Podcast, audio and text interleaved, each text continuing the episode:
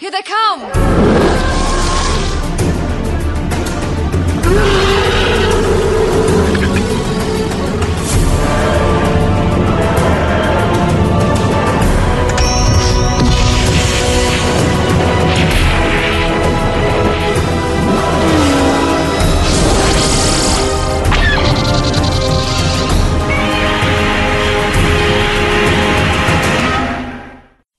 Hello and welcome to episode 73 of Effectively Speaking, the podcast that takes a look at some of the special effects sequences of film and television, be they classic, average or duff. I'm your host Eric Moore, and today I'm joined by Ian Marchant to discuss the Toecutter's death in Mad Max. You can run, but you can't hide! Guess what, Ian? What's that, Eric? You and me are going to talk about the Toecutter. Ah, my favourite. I know that you're a massive Mad Max fan. I am. The first Mad Max. I love Mad Max 2, but Mad Max, the original, it had such a big impact on my life, which I'm sure we'll get into. Mm. When did you first see it then? Did you see it in the cinema? I didn't know. My brother went to see it at cinema. My eldest brother Dave, he went to see it at cinema, and he came back and was, all over it how great it was. And then when VHS first came out, one of the first set of tapes we borrowed and pirated was Mad Max and Mad Max 2. Mm-hmm. That both fitted on a nice 3-hour tape, so it was good. And then I literally watched that tape until there was no picture left. It was worn away. I used to watch it probably once a week. It really sort of got into me. They both films, I mean, you could be like flicking through the channels on TV and you come across a bit, it's playing, and you can just watch it at any point. And yeah, you're absolutely right. You could watch it on a loop and not get bored. A part of it is just the pacing of it. But I'm like yourself. I just fell in love with it. I just fell in love with the world of Max Rokitansky. I loved it. I don't know whether you had the same thing, but it was also because the two films were quite short. They like 89 and I think 90 minutes each. When I worked at the cinema, that was a regular double bill as well. It was always Mad Max 1, Mad Max 2. Yeah, when I started at the cinema, which was at the end of 81. There was a whole slew of films that came out in my first year where I was being paid to watch them and just watch them over and over again and think, this is the best job in the world. I don't mind the unsociable hours. I don't mind working the bank holidays and the weekends. Not if I'm being paid to watch this. And yeah, Mad Max 2 was the first one I saw. That came out in the first year that I was a projectionist. I hadn't seen the first one. The guy that I worked with, he had seen it. He had shown it, I think, the year before, and he said, oh, you got to watch this other one. And yeah, shortly afterwards, a year or so after that, about 82, we had a double bill. Did you ever see the poster for it? Yes, yeah. We used to have the quad, and it's really nice.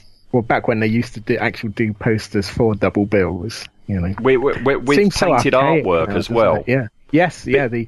I always liked, even though it's more Goose on the front than Mad Max, I always liked the Mad Max artwork. But the Mad Max 2 artwork was just that was glorious. That was lovely.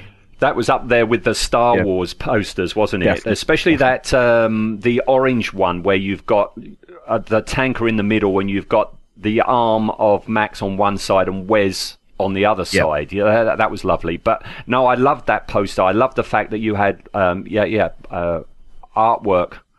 in the middle with photos either side. And also the LP for Mad Max 1. Yeah, I've still got the LP for that. Yeah, it's one of the few soundtrack LPs that I've still got from back in the day, definitely.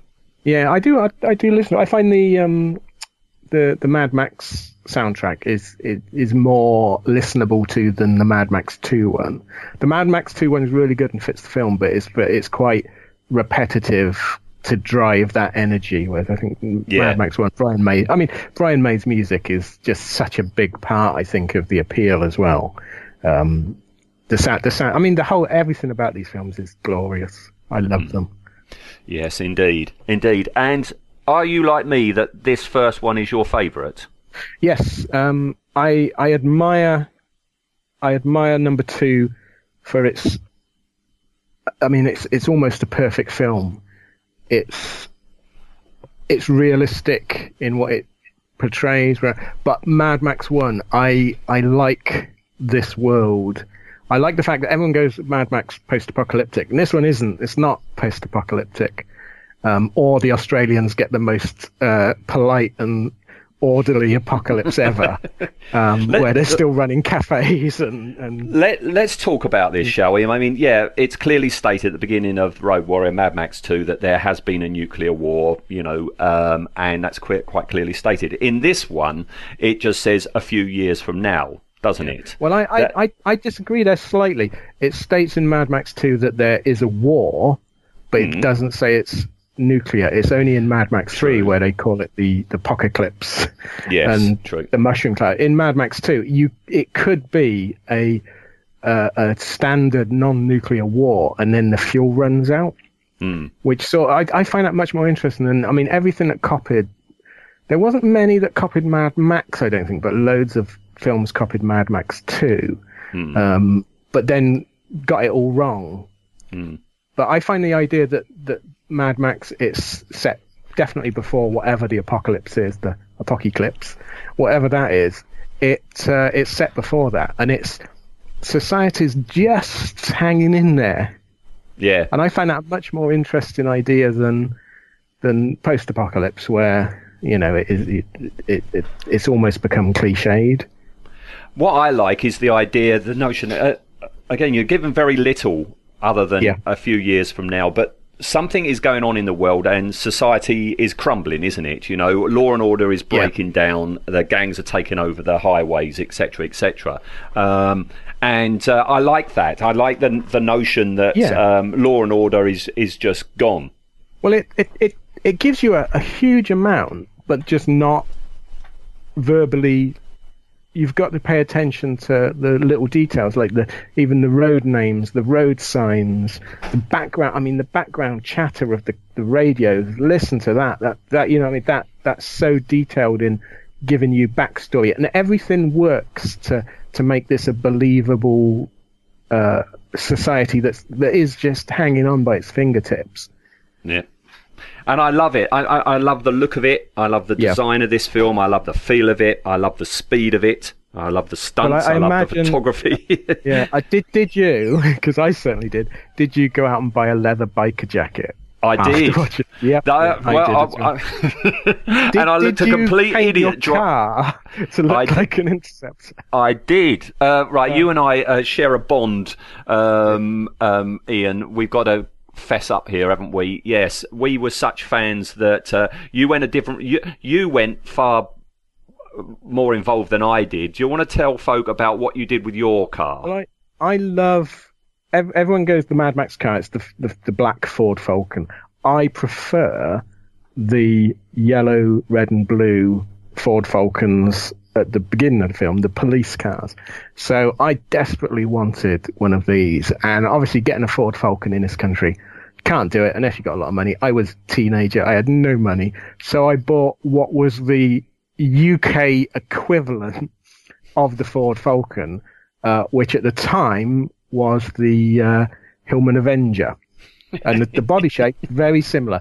Obviously it's not a V8. I mean, it went at the speed of a bread van that's broken down. But so I thought, get this. I did lots of work on it. I think it was about my third car, so I wasn't very car orientated. So I was learning lots of stuff. I put new wings on it, sprayed it up by hand to be the Max's Interceptor. Couldn't afford a proper bonnet scoop, so I actually used a Singer sewing machine lid, cut in half, and fiberglass. Made a light bar. It was. I think I've only got one photo of it, and I think I've probably sent it to you already, but if not, I'll try and drag it out. And I was going to say, you've still got to have that. I can't remember where you did send it to me years and years and years ago, but you've got to find that and put it on the Facebook page. Please, and it was just joyous to drive around in, because if anyone got it, most people didn't get it, and they probably thought I was working for, like, Massey Ferguson plant at MFP on the side. But anyone that got it, it was like you had a bond with them. Yeah. You know, it was a glorious time to be. While you were driving it, did you have your black leather jacket on? Yes, yeah, I went out and bought a black leather jacket. I didn't at that point go to whole hog to leather trousers, but I had proper driving gloves, you know, those ones with the ribs on that Max wears, and the old aviator sunglasses. I probably look like a tit, to be honest. When I think back, what a wasted teenage years I had. You weren't the only tit. I mean, it's very strange, you know, you and I didn't meet until, I don't know, nearly the late 90s, but here we are, we're talking about the mid-80s, and like you, even though we didn't meet for like 15 years, I was doing identically the same thing in a completely different part of the country. I was a teenager. I wanted my own Mad Max car. I didn't go the Hillman Avenger route. I already had a Capri. Okay. Which, yeah, that's almost the black hole. Almost there, yeah. In England, we're almost there, aren't we? And that was my second car, okay, and it was a brown Capri with a brown interior, and I can remember every week going to the scrapyards and just taking bits of black interior out of the Capris, and then my brother-in-law, his job was spraying aircraft at the local airfield. Oh, right. And he had this satin black paint, and he resprayed it for me. And back then, I was a teenager. It was the mid-80s. Lived at home with my mum. Didn't have a girlfriend, so I just ploughed all my money into it. And it's shocking how much I spent. Yeah. Do you think the fact that neither of us had girlfriends was anything to do with that? That is quite a fact. Drove around in these cars, both before and after. Yes. Yeah. Strange, and, isn't it? Oh boy, oh boy. I have got photos of mine still, and I'll definitely put it up on Facebook. Yeah. And it's weird going back that time. Though we weren't taking photos of everything. No, we weren't. I've got almost nothing from that period in my life. Photos. I got a photo of my. I mean, actually, if you ever do RoboCop, we can discuss my OCP Turbo Cruiser, which is a bit more successful. But I don't have many photos of the mad cars I used to have. I've got one photo of the leather jacket. I can remember that black leather jacket. I still got the leather jacket. Have you? Yeah, it still fits me. Mine's long gone. I can remember I bought it from my mum's catalogue. I think it was a Marshall Ward catalogue. And, I've got one photo of me wearing it, which I'll put up. But, oh, boy, I used to drive around in that. And this is something I keep mentioning on this show, is one of the advantages of being a projectionist, this is before video, was I had worked out a way. Back then, we had a cassette player for playing the non-sync, the music between shows. And I'd worked out, up in the projection box, we had a monitor speaker where we could turn the sound up, we could listen to the sound and just check it. I'd worked out a way of connecting with a headphone plug into the headphone socket of this monitor speaker, into the input of the cassette deck. And I recorded the soundtracks to all the films. Wow. So I had them on C90 cassettes. Okay, and I recorded them all. Technically illegal, possibly. Absolutely, yeah. I had Alien, I had the Star Wars films, I had Blade Runner, and I had Mad Max 1, and I had Mad Max 2, and I would just drive around in my black car in the middle of summer, just sweltering, because everything was black inside. It was black on the outside. I had the black tinted, the self-adhesive, sheets of tinting stuff. I put that all on the windows. I had a black rear screen louvre and all of this business. Driving around, listening to Mad Max 2 in my black leather jacket, I would have looked a right wally. And I think I've said about it before on this show, the day I decided to give it up was I stopped at some traffic lights, and some boys were at the traffic lights, and they looked at me and they went, "Oh, it's Nightrider." Which is not. Yeah. Give up at that point. That wasn't the look I was looking for, so that's when I gave it up. You didn't have a perm then, did you? I had much more hair, and I guess it was in an 80s style. Like the half, Oh dear. So that's when I gave it up. But you and I, we were geeky fans, were we not? We were. Yeah, it was. They were good days, though. They were good times. I don't think you could do that now. I mean, I love the fact that we have the internet. We wouldn't be doing this otherwise. And but everything's at your fingertips. And back then, just finding a photo. Like there was a poster magazine called Stars of the Car, Cars of the Stars, and that was the only photo I had of the Interceptor. Other than I think there was a little photo of it on the back of the VHS large Warner box, and that's pretty much what I went off of. So it was probably horribly inaccurate, but it was they were good times. They were incredibly good times, and I look back on them, partly with horror, but mainly with fondness. Yeah. You say about the internet and lack of photos. Something, even though I consider myself a big fan of the Mad Max films, something I hadn't really spotted until I saw it on the internet is the cars that you're talking about, the police cars, the MFP cars at the beginning of this film. I hadn't spotted that they all have different color schemes. Yeah, they're all completely different. I mean, they're different models of Ford Falcon. They're different years, but yeah, they've all got completely. So my version were, I mean, the Roots version had, Rube and Charlie. They had the version with the stripe down the center, which I loved, but I wanted to do the Interceptor, not the Pursuit Special. Right. So I did Max's version, but that didn't have the stripe, and I love that stripe down the middle of the car. I think it's just it's stunning. But yeah, there's no continuity between them, which is how, I mean, that's sort of how it would be. Have you got the Mad Max anthology Blu-ray? Yes, the most recent one they've done. Yeah, the one that comes with the bonus disc called the Madness of Max. Yeah.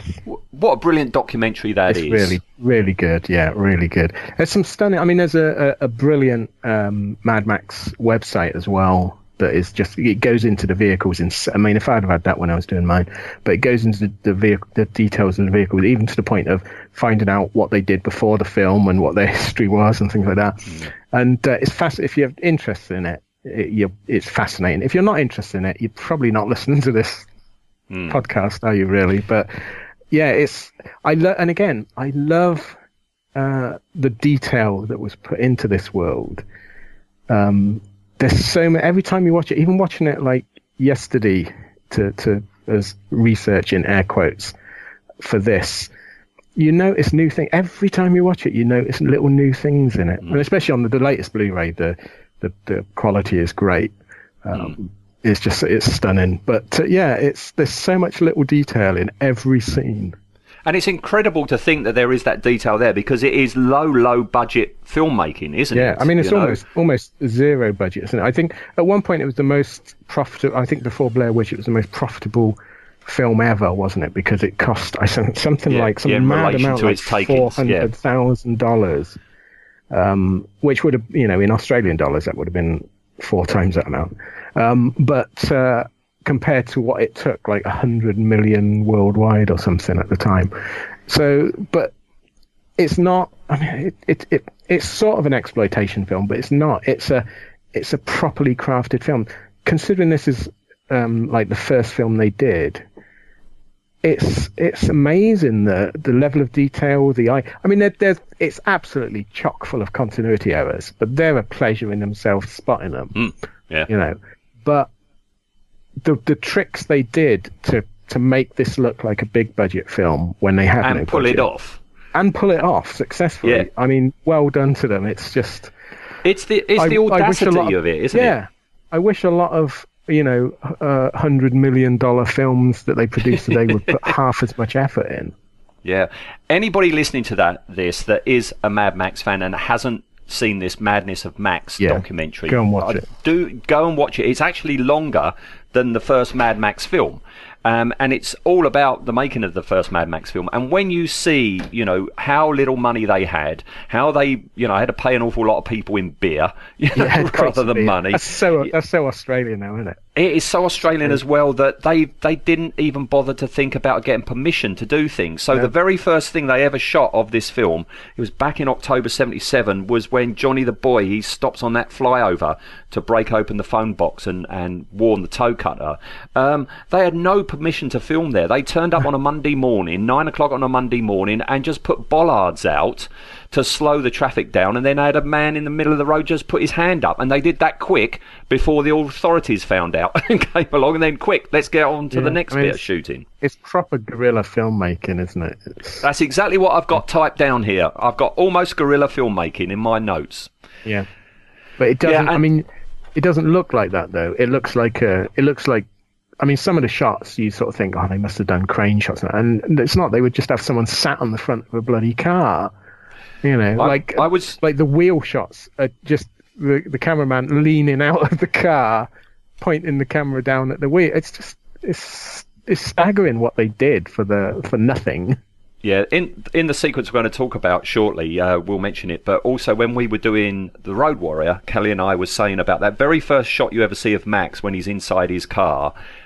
When you're watching it, you become very aware that that car not only is moving at a bloody great speed, but there is somebody outside the car, strapped to the outside of Max's door, filming him, because the camera then turns and looks back to see, you know, the bikes in pursuit, you know? And I think we should... God. Yeah. It's amazing. I think we should, perhaps, to give it its due, call it Mad Max 2, though. Yes. Rather than the Americanized Road Warrior. Yes, although indeed. It's become known as that. But yeah, I mean, growing up, for you probably and for me, it was just Mad Max 2. It was Mad Max 2. And that's what the Aussies made it as, you know. But yeah, it's a lesson. It's like, I think... There's certain films that are lessons in filmmaking, you know, like the original Evil Dead, certainly Mad Max. There's certain films where it's almost like if you study them, that's better than a course in filmmaking, and these people just made it up as they went along. Hats off to them. Totally, and also, you know, when you also see that, you know, that the post-production of the film was done at Brian Kennedy's house, in like the spare bedroom, and you know they were editing the film on a home-built editing machine that Byron Kennedy's dad had designed for them. You know, it was all homemade stuff. And it's not. I mean, the editing in this film is stunning. Some of the shots in this film. I mean, the shot that always stands out to me, and it's presumably just, you know, it takes a decent eye to see this shot to film it, is where the Toecutter is taking Johnny the Boy out into the water, and you got the sun in the back, and it's just, it looks like $1 million, but it's all sparkling, isn't it? It's all catching the light. The lighting on that, it was perfect, absolutely perfect. The shot for the film for me is the car going through the caravan. Yeah. Because that's the classic. That's the clip everyone ever shows if they're talking about Mad Max. And why not? I mean, Gordon Bennett, that's all real. That's all happening. Yeah. You know? Well, that beginning sequence, you know, the first sort of 10 minutes of the film. I mean, I know they say, you know, hit the ground running. Boy, does this film do that. That first sequence where they're chasing down the Nightrider, I love it. It's just, I watch it over and over again. Yeah, it is the pace. I mean, just before, you know, you get the kid run out in the road, it's the way the cars come round that corner like that, and the camera is almost on the ground as pointing up as these cars come round the corner, and then you've got the whole famous George Miller's bongo van, the blue van that gets hit. That everybody reckoned that they trashed it. They didn't, did they? That they used his van, but then they got this other one and they stripped the engine out, didn't they? And it was basically it's just a empty shell that they hit. It was a shell, but it was top heavy because they wanted it to be a painter's van, didn't they? So they filled all these drums up. They weren't allowed to use paint because they couldn't afford to clean it up afterwards. Yeah. So that was all milk, wasn't it? Yeah, they didn't have the budget to actually to clean up any of this stuff afterwards, did they? Well, isn't it a case as well, the little cafe towards the end where Jesse goes, all the signs that were outside, they couldn't afford to buy any, so they pinched them. Well, they didn't. They borrowed them. They got them back. They took them away, and then they took them back. Yeah. They love it. To set decorate. I love it. I love it. For them to do that with such little thing, and to get such a coherent, consistent world. It's staggering, isn't it? It's staggering, yeah. I mean, the fact that, I mean, all these characters, and obviously a lot of the biker gang were a local biker gang, but these characters, I mean, you know, they're just, the more you watch it, the more you get out of this film. Yeah, yeah. Right, normally around about this point in the show we go into a clip, but because this, I think this is going to be the shortest clip we ever discuss, because at tops it's what, 5 seconds, maybe not even that. And probably not a lot of sound on it. Yeah, not a lot of sound. You're going to have 5 seconds of a bang, basically. Fact, yeah, I can do the clip now. Bang. There you go. Job done. What I thought we would do for an audio clip, I mean, you were saying just then that, you know, to us, it wasn't the Road Warrior, it was Mad Max 2. That's how we knew it. And also, until 2002, when the DVD came out, all we had was the American dub version. Yeah, we didn't actually hear the Australian. Yeah, the first time I ever heard the Australian one was on, do you remember BSB before Skyboy, when it was... Oh, blimey, I haven't thought about that for a long time. Squaries. And they showed it on their film channel. And again, as you were saying earlier, you see it's on, and even though you've got it, you go, I'll watch that. So Sam watched it, and watching it, and it starts off, and I thought, ooh, something's different here. And then you realise this is the fabled original Aussie dub. Mm. And I know you... To you, Mad Max is the American one. But I do think that the Aussie dub is vastly superior. In what way? In the way that I love... I mean, I like the Aussie accent anyway. I love the slang they use in it. I think it just... And almost all of the slang is understandably cut out for the American one. Mm. And I just love it. I will occasionally watch the American dub, just for old time's sake, like you say, to hear Toecutter's voice, etc. But I do love it. And I love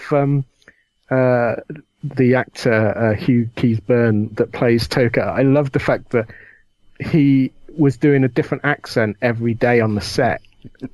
And I love his version of Toecutter with the Aussie accent. I know you're not a great fan, but you still love the film. Well, now I think that shows how good a film this is, that it can survive two different dubs of it. I think the problem I've got with it, if I had just, you know, watched it at the cinema and then got it on video, maybe it wouldn't have been so jarring. But like I say, this is one of the things that I would listen to over and over again. In my car, when I was in my room, you know, making my model kits, I would play it over and over again, the American dub version. Yeah. So to you, the Aussie version is not the real...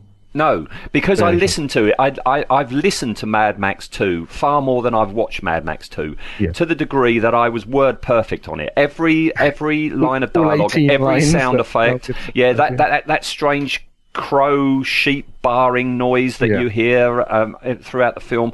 Yeah, and it was a big shock when it came out with the original voice. And so, number one, there's that. I'm used to the American one, but also the Australian accents.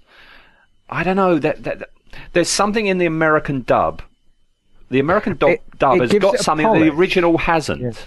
I think the American dub gives it a polish, and I do think that some of the people in this film are not actors, and occasionally it shows. I don't think it's a detriment, because it brings a realism, but there's something about the lines that can change. So like when Charlie is injured in the Aussie dub, it's you better send a meat truck, Charlie's copped a saucepan in the throat. And but even little things, I find it, I always prefer the original dub or something. I'm a big, huge Godzilla fan as well. And if you can ever watch the Godzilla films in Japanese, it improves them so much, and I think this is the case as well. But I do understand your nostalgia, and I have that as well for the original dub. And like I say, I will occasionally watch it, but I'll normally get about halfway through and go, "Oh, I can switch it to the Aussie dub."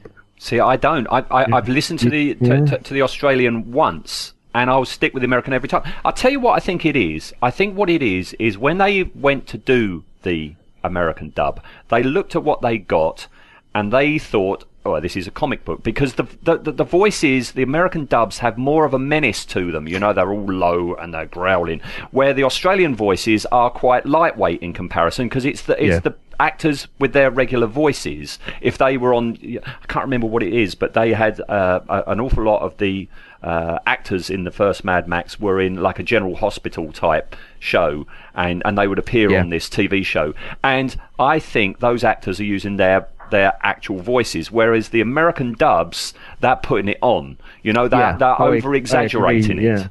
You know, I mean, but I like it. I think it's it's more fitting, I think, for me. Yeah, I suppose that's it.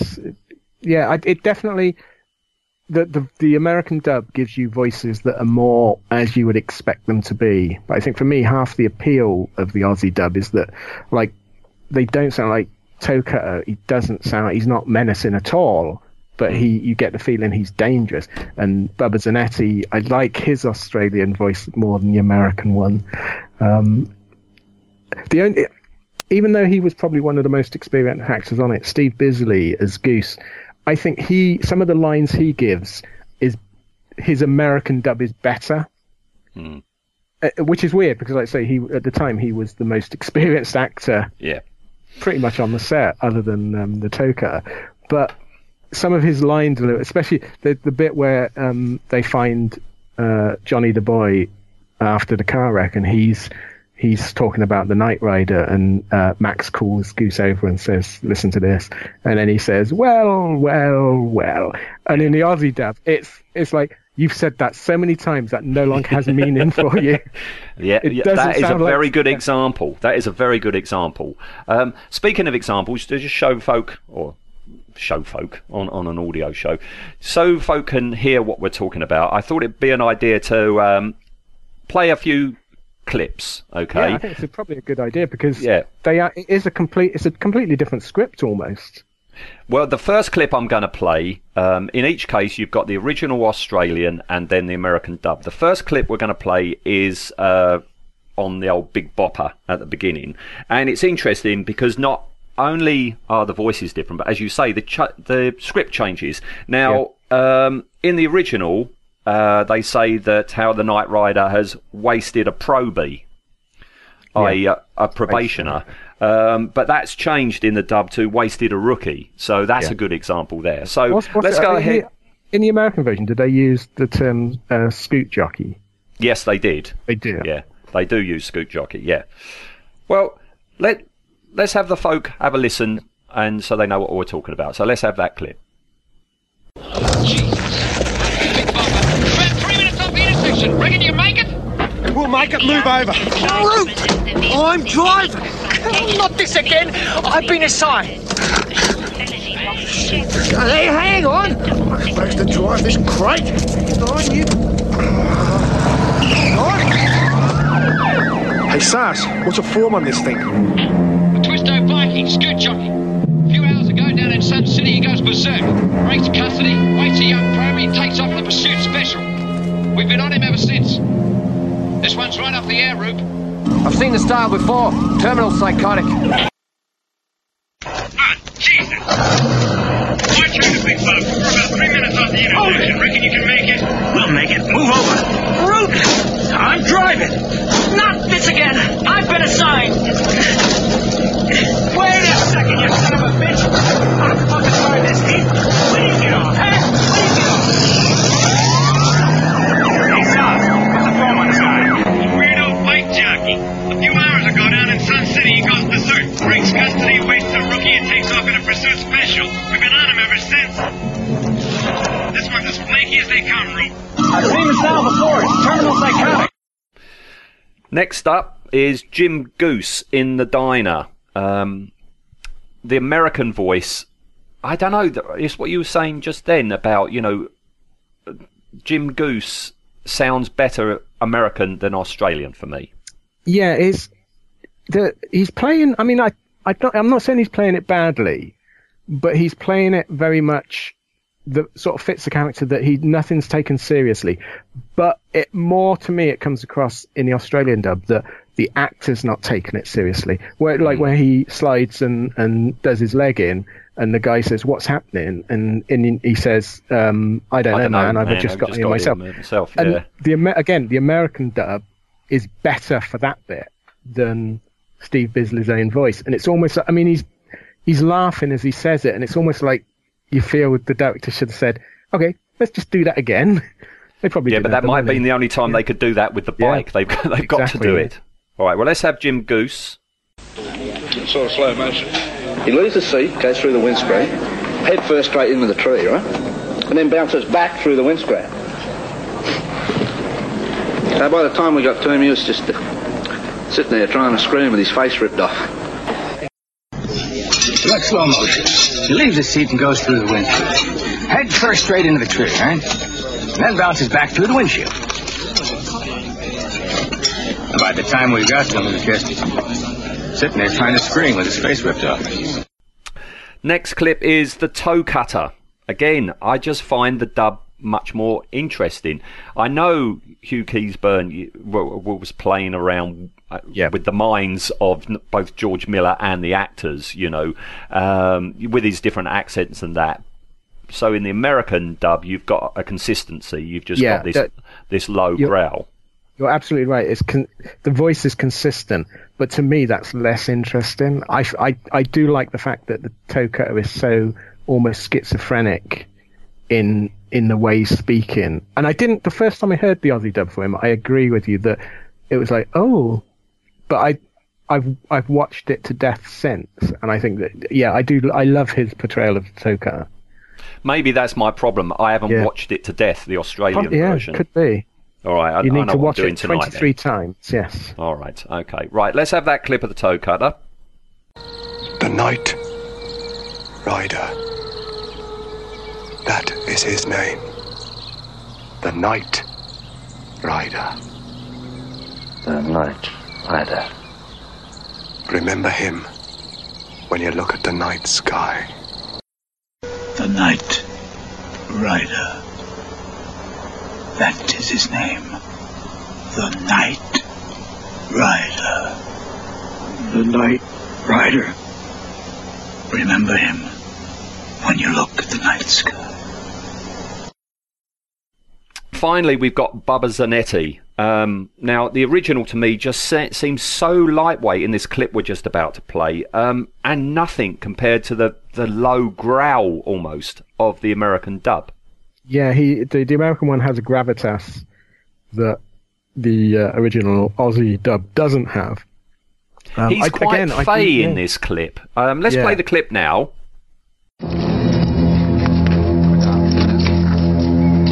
Good afternoon. We're here to meet a friend coming on the train.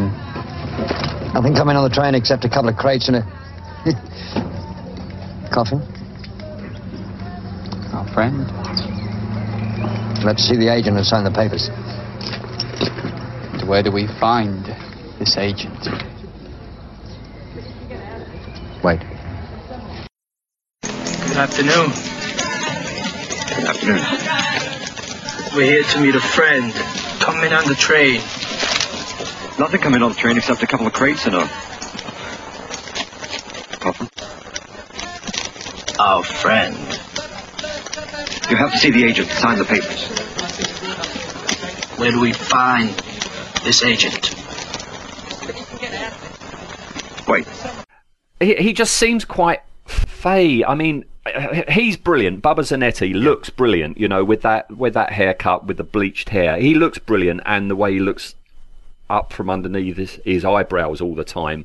And I like the growl, almost whisper, you know, that he does in the American. And yeah, for me, again, it's just very lightweight, and it's not for me.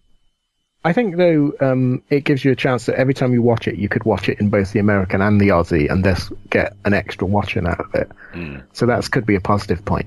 But yeah, it's, I do like the Bubba Zanetti character, and I do like the Aussie version.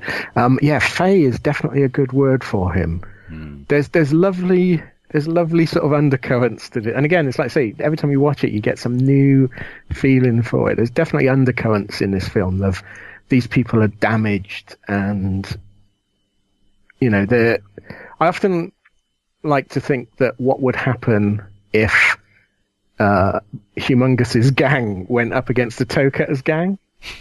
Because each film you go on, other than 3, which you'll gloss over, but each film as you go on, it's almost like the threat level intensifies. Yeah. Which, you know, and I mean, I'd love to see them try and film Immortan Joe and Toecutter facing off. Yeah. Some sort of split screen thing going on. But yeah, it's almost like once you watch the other ones, the Toecutter's gang, they're almost inconsequential annoyances. Yes. Isn't it? But for this film, they are, because society hasn't collapsed. You know, you think after the collapse, Toecutter's gang, it wouldn't last 5 minutes. No. But this is almost still the real world, isn't it? If this gang appeared now in a town now, that town's got trouble. Yeah, I mean, and again, for British people, it's quite weird, isn't it? Because I was at... This is my level of star lifestyle now. Last week I went to B&Q, which for any non-UK people, it's a do-it-yourself stroke garden centre where you go and buy drills and things like that. I don't know what the American equivalent would be.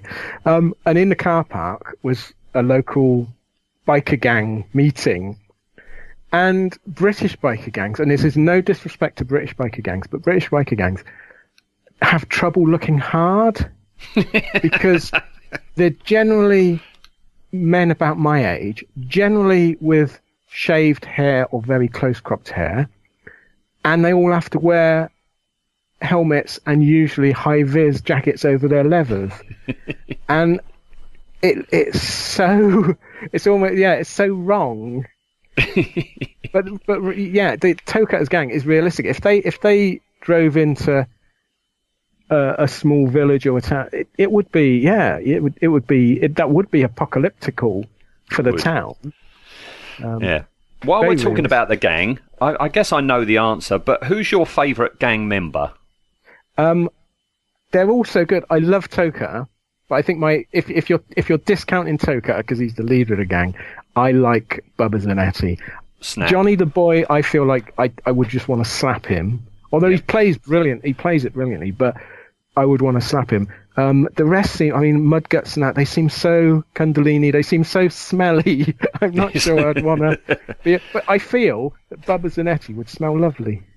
He is cool, isn't he? Yeah, I always have thought he's cool, you know. He is so different from all the others. He's just he stands off to one side.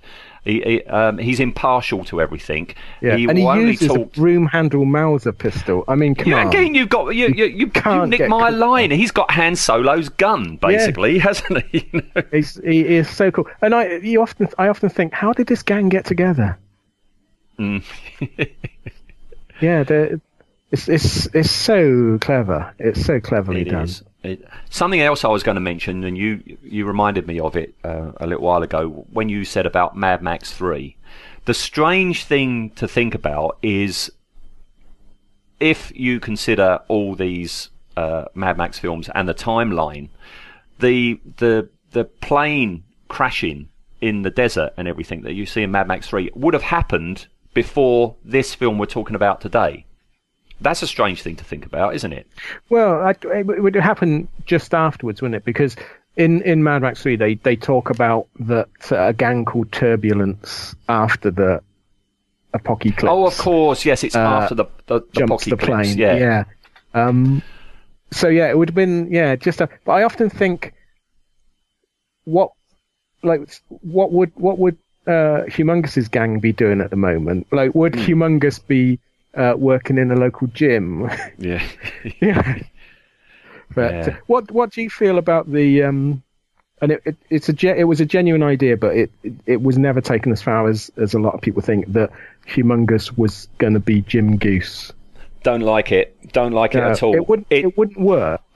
It's that horrible Star Wars thing where everybody knows everybody in the galaxy. No. I don't think that's true. People have said that was the original idea, but no, I can't believe it. I can't believe George Miller would have done something as obvious as that. I think it was the original idea insofar as presumably when they were thinking, let's do a sequel, what stories can we do? Well, we could have Jim Goose come back. And I think that's probably as far as it went. Right. I do like the fact that they were flogging off Max's Black Interceptor when the film hit success, and they quickly had to take it back. Yeah, because it's like, oh god, we might need that, which I think is just hilarious. But yeah, I used to think, and I dare say there is Mad Max fan fiction with a lot of rooms written in. Perhaps there, I don't know. Perhaps there shouldn't be. But I often thought I would have liked to see what Max bumped into Roop or Charlie or, and see what happened to them. That's an idea. What did happen to them? Yeah, did the main force patrol carry on after Max left? Yeah, what did happen to Fifi? Because Fifi was all for holding it all together. That should be a T-shirt, actually. What happened to Fifi? Maybe that's the other thing in this film. The names are amazing. Fifi McAfee, Bubba Zanetti. I love it. Cundalini. Yeah. Right, shall we get round to talk about the actual sequence we're going to talk about today? Well, I suppose we better, really. We better get there. Well, as I say, this is probably the shortest sequence we'll ever do. So, yeah, we've got to balance things up. So, I think that's entirely appropriate that we've talked for a while before we finally get into it. But let's get into it. It's the climax of the film. Why am I telling you? You know this. Yeah. Max has been hunting the gang down one by one, and now there's only the Toecutter left, isn't there? Yeah, he's picked them off in a badass fashion. He's knackered his knee, and his hand. Yeah, bless him. That's a little bit as well that I think that's the level of detail. So when Max gets shot, spoilers, Max gets shot in the knee by Johnny the Boy. And then as he drives off after killing Bubba Zanetti, you can hear him crunching gears, which you would do because you can't operate the clutch. Yeah. And I think that's brilliant. What other film would bother doing that? I think it's George Miller's medical background. He was a doctor. He would know that, wouldn't he? And he would insist on putting that in. Definitely. And every bit like that builds towards you believing this story. Yeah. Right, this sequence, just before it happens, Max is bearing down on the Toecutter, and he's right behind him. And on that Madness of Max documentary, they say that the gap between the interceptor and the bike was only about 4 feet. And when you watch that sequence, that they are very close together. But it's obvious there's another car alongside them, almost down on the ground, filming it. So you've got 3 vehicles all about 4 feet away from each other. Yeah, health and safety wasn't really a consideration, was it? They have an interview with the actual bike rider, and he said, well, if anything would have happened, that would have been the end of it, because he would have gone straight underneath the wheel. So he wasn't that bothered because it would be quick, and he wouldn't know anything about it. God, I love Aussies, haven't you? You have. Yeah. Now, aside from the crow picking on that dead body, this is really the only special effect of the entire film.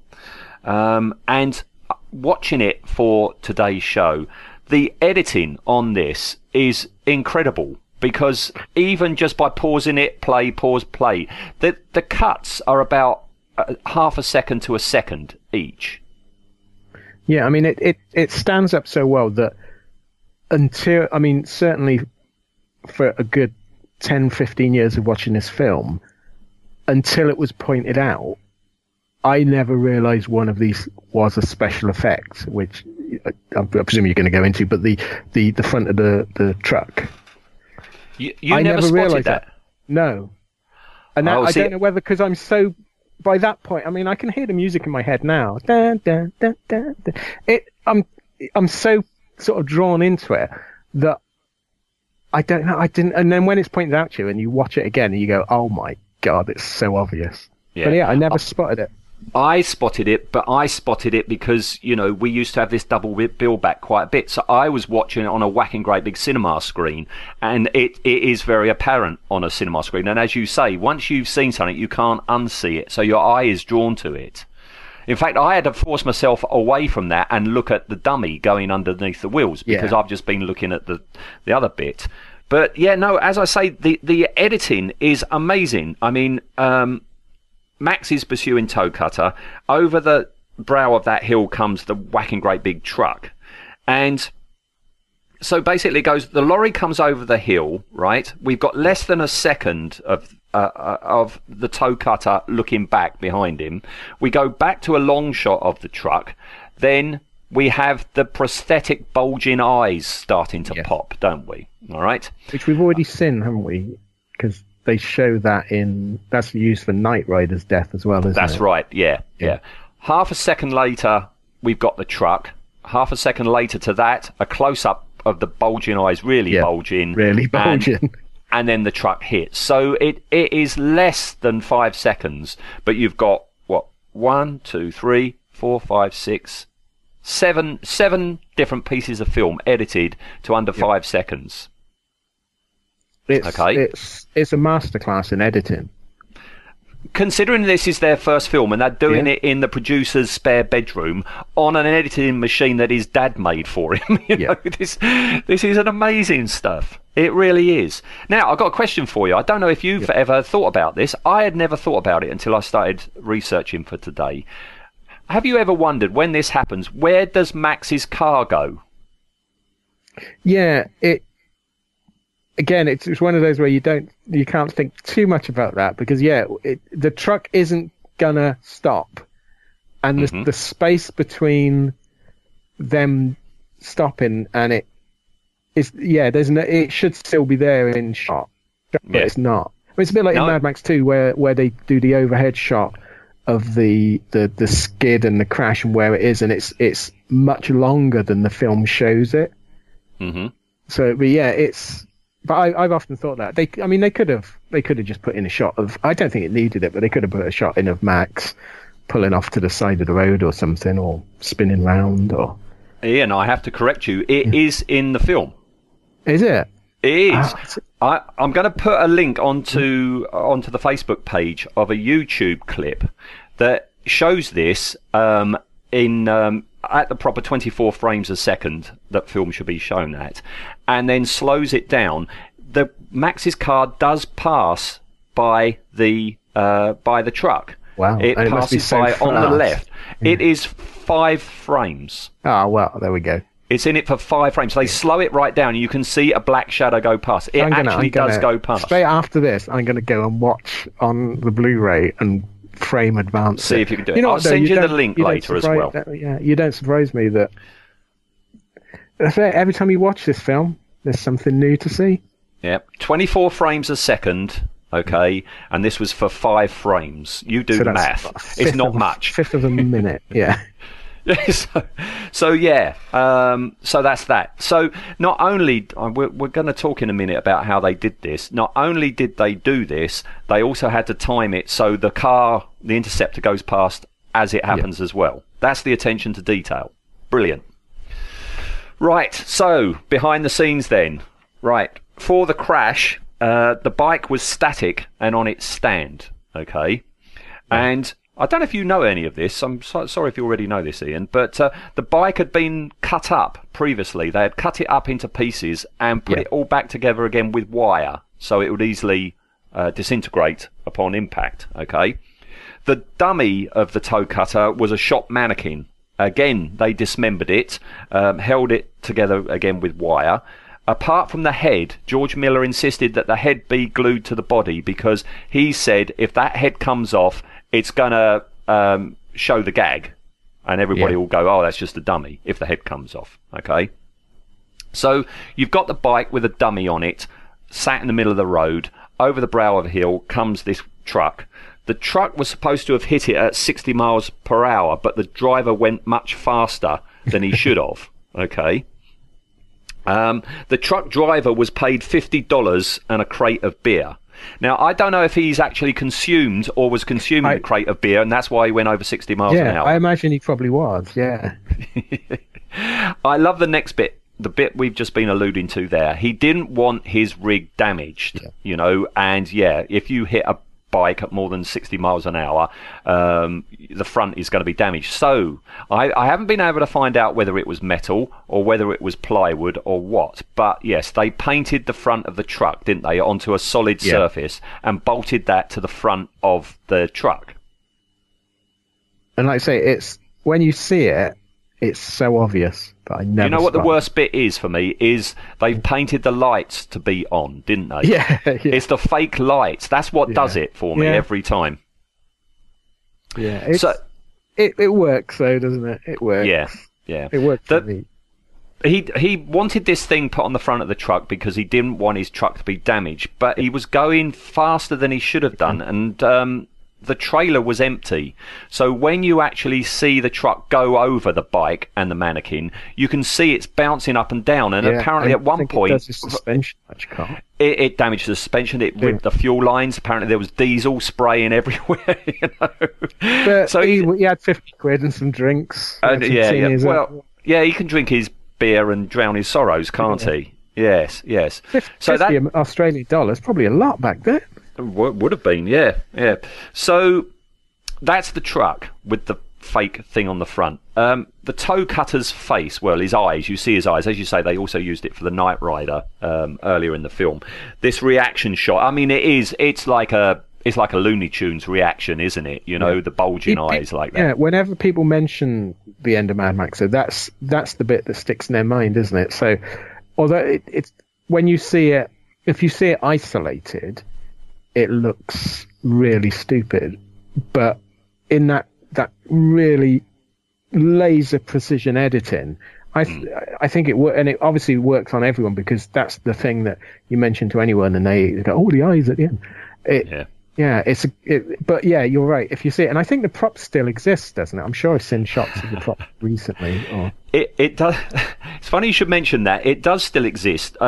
Back in 2010, I went and checked back in 2010 on my now defunct modeling blog. Okay, I put up a photo that I'd found, okay, of the bulging eyes head, complete with the toe cutter's helmet. It's still wearing the toe cutter. Yeah. Have you noticed the toe cutter's front of his helmet? He's got a little Kali figure. The goddess Kali is on the front. I didn't know. Yeah. I'll be putting the photo. I think I can put the photo up now after all this time. No, the reason I mention it is I put it up on my blog 8 years ago, and I got promptly told off by MadMaxOnline.com. Okay, oh, right. For doing so. Yeah. I didn't even find it from then. One of my friends had said, "Oh, have you seen this?" and sent me the photo, and I put it up, not even thinking that he might have taken it from somewhere, and the people would be. In touch, and they did. They got in touch with me, and they said, "I see you've used our photo. It'd be nice if you could have asked permission." And so I apologised, and they were fine about it. And they said, "Oh, you might like to know it still exists, and the mechanism inside to make the eyes bulge still works." Yeah. So as of 8 years ago, that still existed, and it still works. Mad Max now, after Fury Road, the fandom around Mad Max has just exploded. So anything that was still around, will be revered and worshipped now, won't it? Yeah. Yeah, it's no longer the cult appreciation it was. It's gone mainstream. Well, see, I think the problem after Mad Max 2 was, that was huge. And then it had a massive influence, didn't it, on other films, on pop videos, all sorts of things. And so... It kind of lost some of its specialness, didn't it? Yeah, it was. It started to be, and that's why I prefer this vision of the Mad Max world, is because the Mad Max 2 world is now, like I say, it's almost, and it's no fault of the film, it's almost become cliched. Yeah. It still does it better than everyone else. I mean, you watch some of the Italian copies of it, and they don't quite understand what makes Mad Max too realistic, but you're right. It's gone into pop culture. But also, I mean, the makers of the film, they were guilty of it as well. When Mad Max 3 came round, they were emulating what had happened in the second one, but because they had more money and Hollywood behind them, it became over-designed, and not for 1 minute did you believe that any of that was made from just scrap that they had found. No. You're absolutely right. In Mad Max 2, you can see that everything is been scavenged and made as best they can. Like, they've made things out of. I think Mad Max 3, everything looks like it's been made to order. Yes. And then that looks like a cosplay. Yeah, Mad Max 3 is like cosplay Mad Max 2, isn't it? And then Fury Road quite rightly goes off on its own direction. So it's not, although it copied plot points, things like that, the look of it, it sort of, it went further along the line where, you know, they're starting to get, I mean, I love the look of Fury Road. I think it's a corking film. But Mad Max 3, it's overproduced. Yeah. It's you know, when you get a British, like Red Dwarf, something like that, and then the Americans will buy the idea and they'll make their version of it and they'll throw money at it. Mm. And it reminds me of that. It's someone's thrown money at Mad Max, and it's almost the kiss of death for it. It like loses its uniqueness, doesn't it? Yeah. Yes. Yeah. Yeah. All right, well, that's it. That's the sequence over. So you know what's coming up next. This is less than a 5-second sequence, but is it possible to rate it out of 10?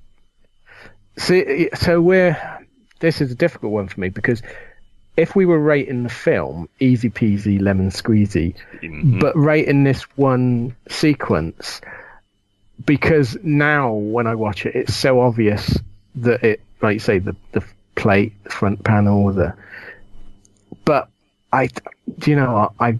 I've got to give my younger self the say here, and I'll go, because I absolutely love it. And this is a biased opinion.